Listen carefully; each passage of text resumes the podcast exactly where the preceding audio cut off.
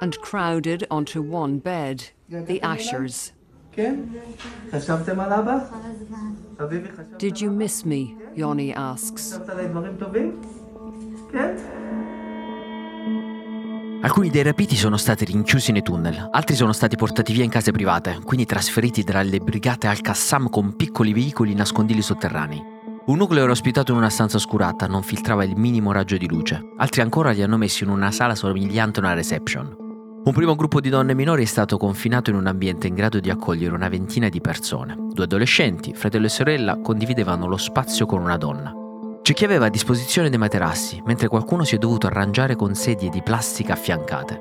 Complicato andare al bagno. Dovevano bussare a una porta e aspettare la risposta dei carcerieri. Poteva passare anche oltre un'ora. La maggior parte era tenuta in isolamento totale, ma qualcuno è stato permesso di ascoltare brevemente i notiziari radio tv israeliani. Ecco, queste sono le prime testimonianze degli ostaggi israeliani nelle mani di Hamas che sono stati liberati in queste ore. Oggi parliamo delle loro storie, di cosa significa la tregua che è stata prorogata tra Hamas e Israele, del ritorno delle toghe rosse e del politico più bugiardo di questo secolo. È ora che le storie abbiano inizio. Ciao, sono Francesco Giano e questo è Closer, l'attualità e i suoi protagonisti visti da vicino.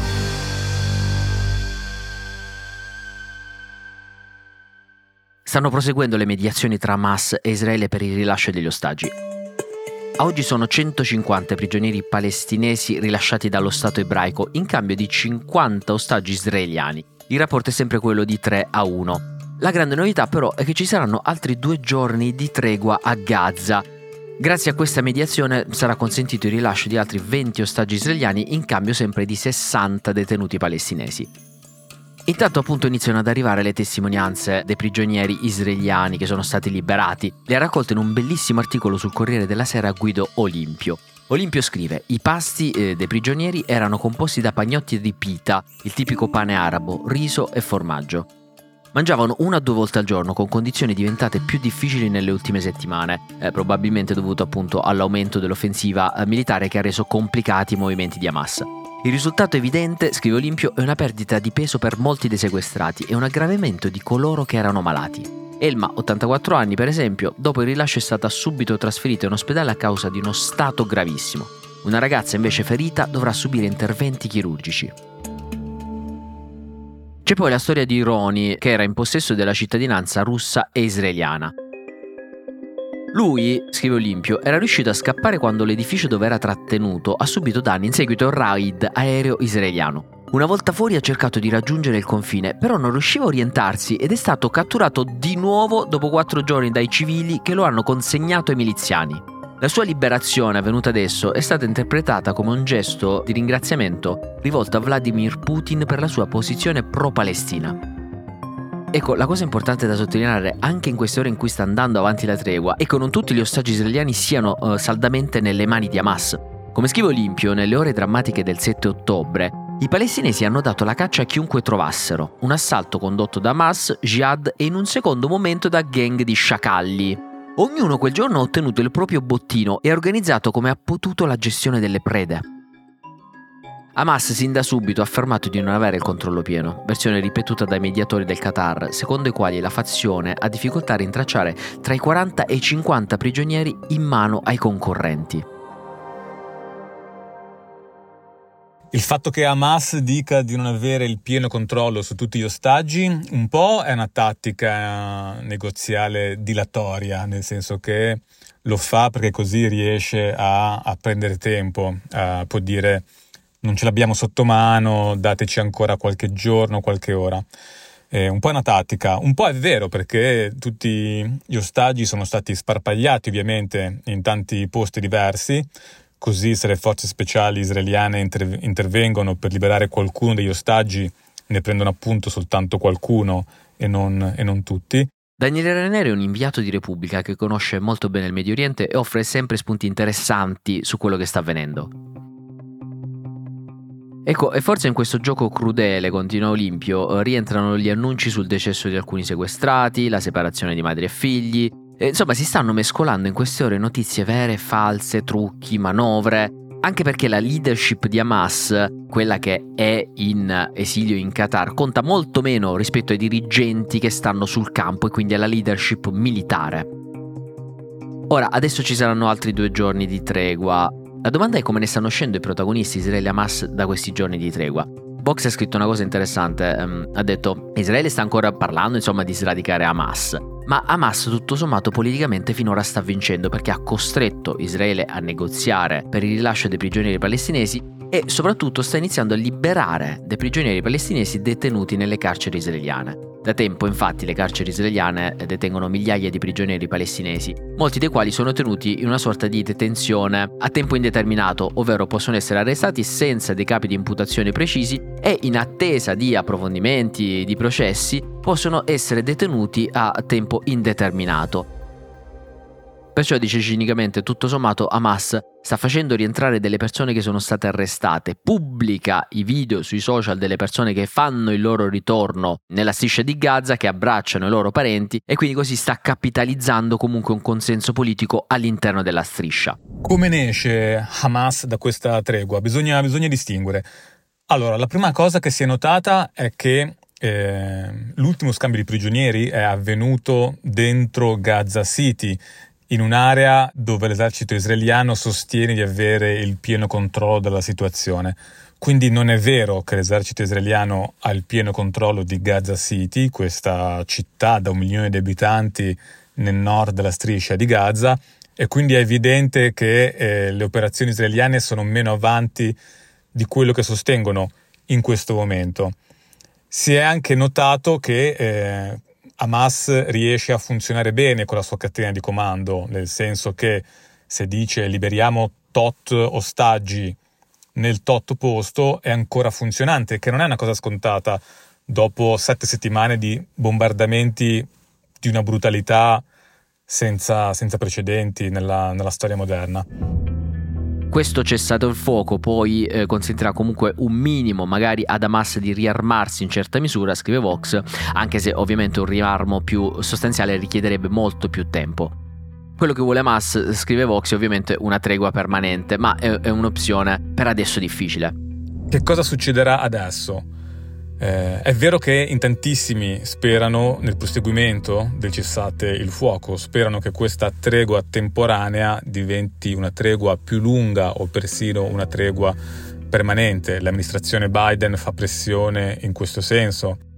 Io non penso che succederà, perché Israele ormai ha investito troppo in, eh, in, questa, in questa campagna militare, ha già detto che l'obiettivo finale è sradicare Hamas fermarsi adesso dal punto di vista di Israele non ha, non ha senso perché vorrebbe dire lasciare ad Hamas il controllo di metà della striscia e mh, tenersi il settore nord che poi, e poi cedere eventualmente all'autorità palestinese, ma come si fa a governare un territorio diviso, diviso a metà? Quindi diciamo sarebbe stata un'operazione militare eh, che, finisce in, che, finisce in, niente, non, non, arriva, non arriva, alla fine, non è, non è, conclusa.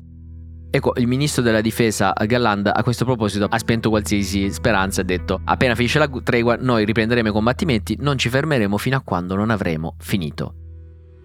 Nessuno però ha ancora capito qual è la soluzione sul medio e lungo termine si dice che la striscia di Gaza potrebbe essere consegnata all'autorità nazionale palestinese, che però è molto debole, considerata corrotta e, mm, e poi entrerebbe a Gaza, diciamo, dopo um, un'operazione violentissima da parte degli israeliani. Quindi diciamo con uh, il consenso ridotto al minimo ed è già al minimo storico la, l'autorità nazionale palestinese, espressione del partito Fatah che è stato cacciato da Gaza nel, ehm, nel 2007.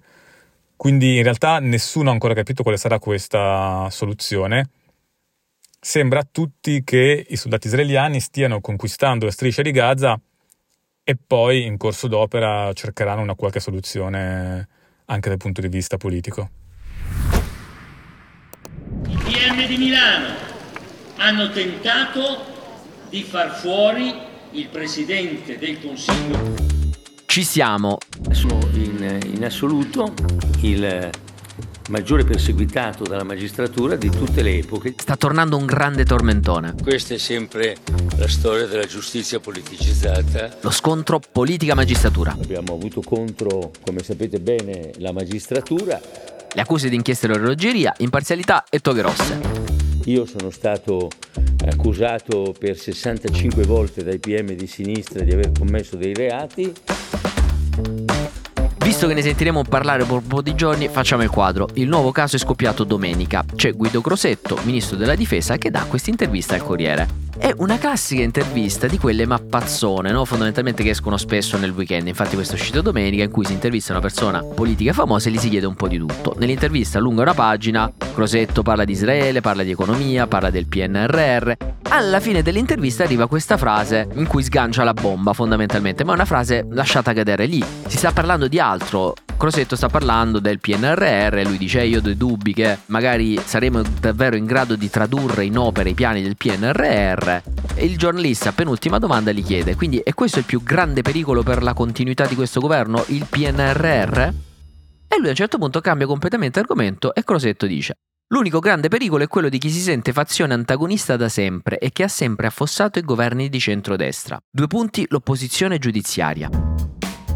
Il giornalista chiede ma cosa intende? E qui l'ultima risposta. A me raccontano di riunioni di una corrente della magistratura in cui si parla di come fare affermare la deriva antidemocratica a cui ci porta la Meloni. Quindi conclude, siccome ne abbiamo viste fare di tutti i colori in passato, mi aspetto che si apra presto questa stagione, prima delle europee. Quindi l'accusa pesantissima, una bomba che sgancia. Cosetto è questa, ci sono riunioni di magistrati che fondamentalmente è come se si stanno organizzando per fermare la deriva antidemocratica a cui ci porta la Meloni. E come lo stanno facendo? Progettando delle inchieste, le cosiddette inchieste orologeria, termine tanto caro del ventennio berlusconiano, ovvero prima delle elezioni per fermare i politici di destra ci inventiamo delle inchieste. È un'accusa pesantissima, inizia uh, la polemica, molti protestano e dicono anche giustamente ma se Crosetto ha queste accuse, se sa qualcosa, vada nelle istituzioni a denunciare, che sia una procura o, o come qualcuno ha detto delle informative in Parlamento o parlare davanti all'antimafia o parlare davanti al Copasi.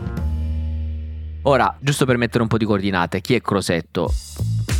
Guido Crosetto è un politico molto navigato, uno che di solito non parla molto a caso, è una delle persone più fidate di Giorgia Meloni da almeno dieci anni ed è molto stimato anche a sinistra. Ecco, la cosa importante è che non parla spesso a caso, tanto che molti giornali oggi dicono le sue parole in quell'ultima domanda lasciata cadere un po' così sulle pagine del Corriere sia stata comunque concordata con Giorgia Meloni.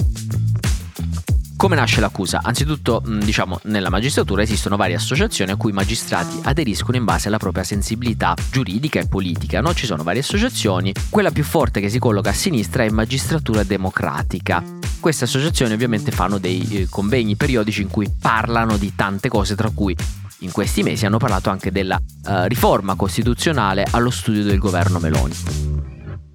Bene, durante questi congressi, che è importante dirlo, non sono dei congressi carbonari, eh, sono dei congressi che vengono registrati, a cui vengono invitate personalità istituzionali. C'era Ignazio La Russa a un convegno, c'era Carlo Nordio, ministro della giustizia, in un altro convegno. Ci sono le trasmissioni integrali su Radio Radicale dei convegni, quindi è tutto fatto anche eh, abbastanza in maniera trasparente.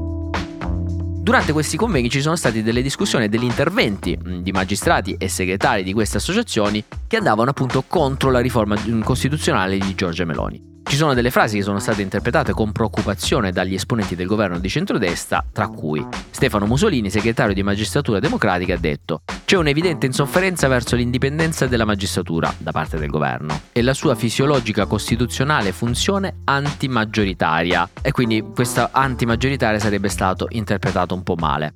Lui stesso, Musolini, il magistrato, ha detto guardate che io ho già detto queste cose in varie interviste, quindi non c'è niente di segreto.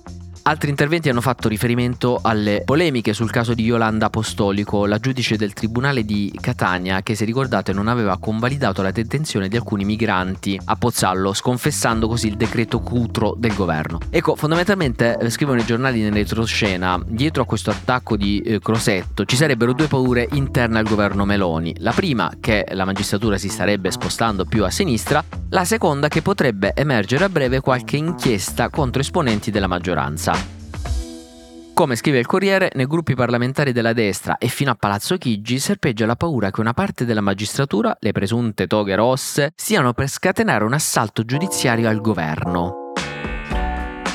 Come se c'è qualcosa di grosso nell'aria, che l'obiettivo sia quello di intralciare la corsa alle europee e da qui, scrive ad esempio Massimo Franco, l'inizio di un attacco di gran parte della maggioranza, con l'aggiunta di alcuni esponenti, alla magistratura. Per questo stanno arrivando le interviste, stanno arrivando le dichiarazioni in queste ore. A Crosetto si è aggiunto subito Andrea Crippa, il battitore libero della Lega, che dice subito gran parte della magistratura vuole colpire il centrodestra quando il centrodestra vince le elezioni. Ignazio La Russa ha detto qualche volta la magistratura è entrata a gamba tesa.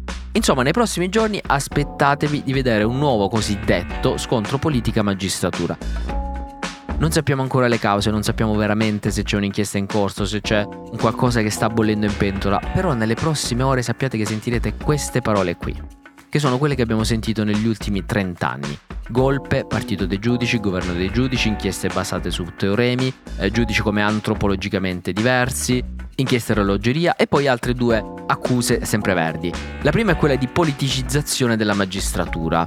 La seconda è quella di giustizialismo, che è una parola che ormai si usa da un po' di anni, che però non ha un vero significato univoco. Spesso viene eh, affiancata a giustizialisti e garantisti, no? come se ci fossero delle persone che vogliono la giustizia e altre che vogliono la garanzia, cioè non ha un significato univoco, mettiamola così. C'è Giancarlo Caselli, ex magistrato, che sulla stampa dice Prendiamo un vocabolario della lingua italiana di qualche anno fa e cerchiamo la parola giustizialismo. Ecco, la troviamo, ma scopriamo che era riferita esclusivamente alla politica argentina di Juan Domingo Perón. Niente che riguardasse la giustizia, men che mai quella italiana.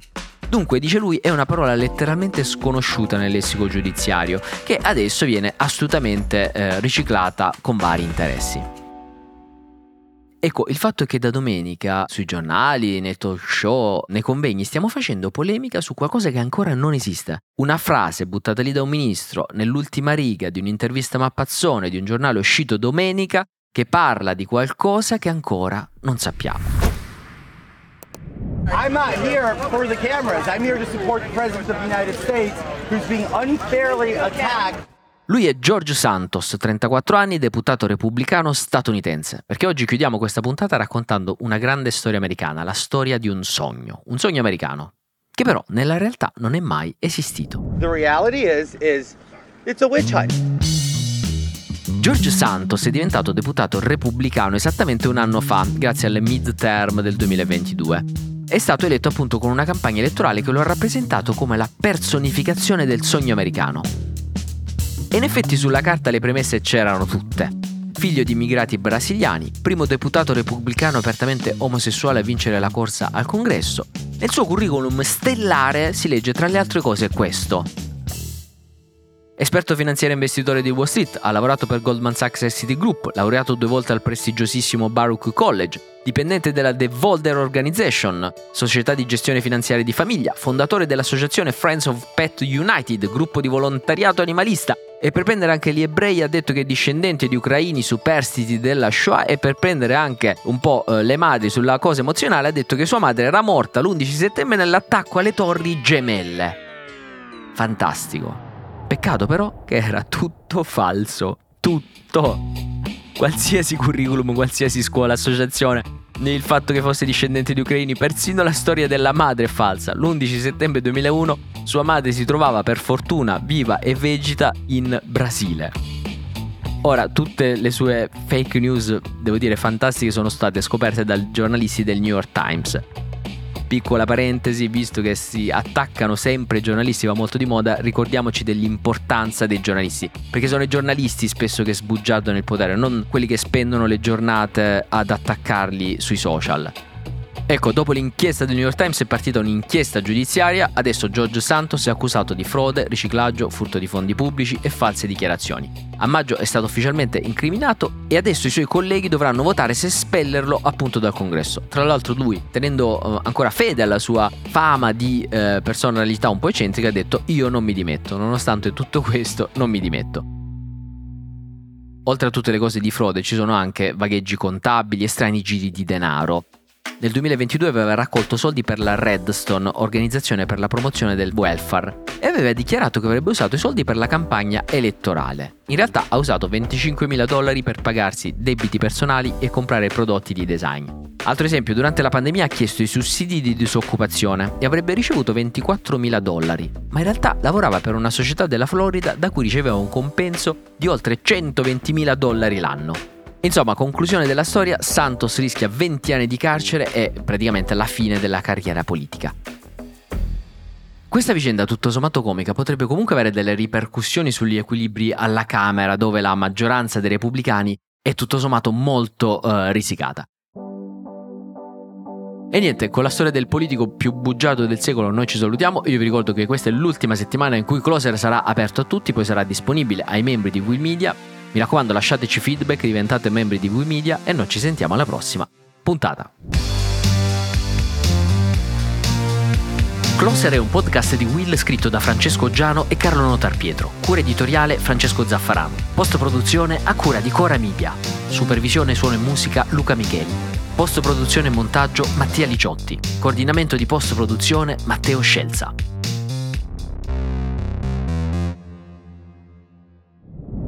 Freedomland è il nuovo podcast narrativo di Will. Racconta l'ascesa e la caduta della prima internet TV italiana che all'inizio del nuovo millennio voleva rivoluzionare il modo di connettersi e navigare online. Quotata in borsa alla cifra astronomica di 3 mila miliardi di lire, 2 miliardi di euro di oggi, sarà il primo titolo tech italiano a fare flop. Il podcast è una collaborazione fra Will e Bots Sound e la potete sentire su tutte le piattaforme di audio streaming.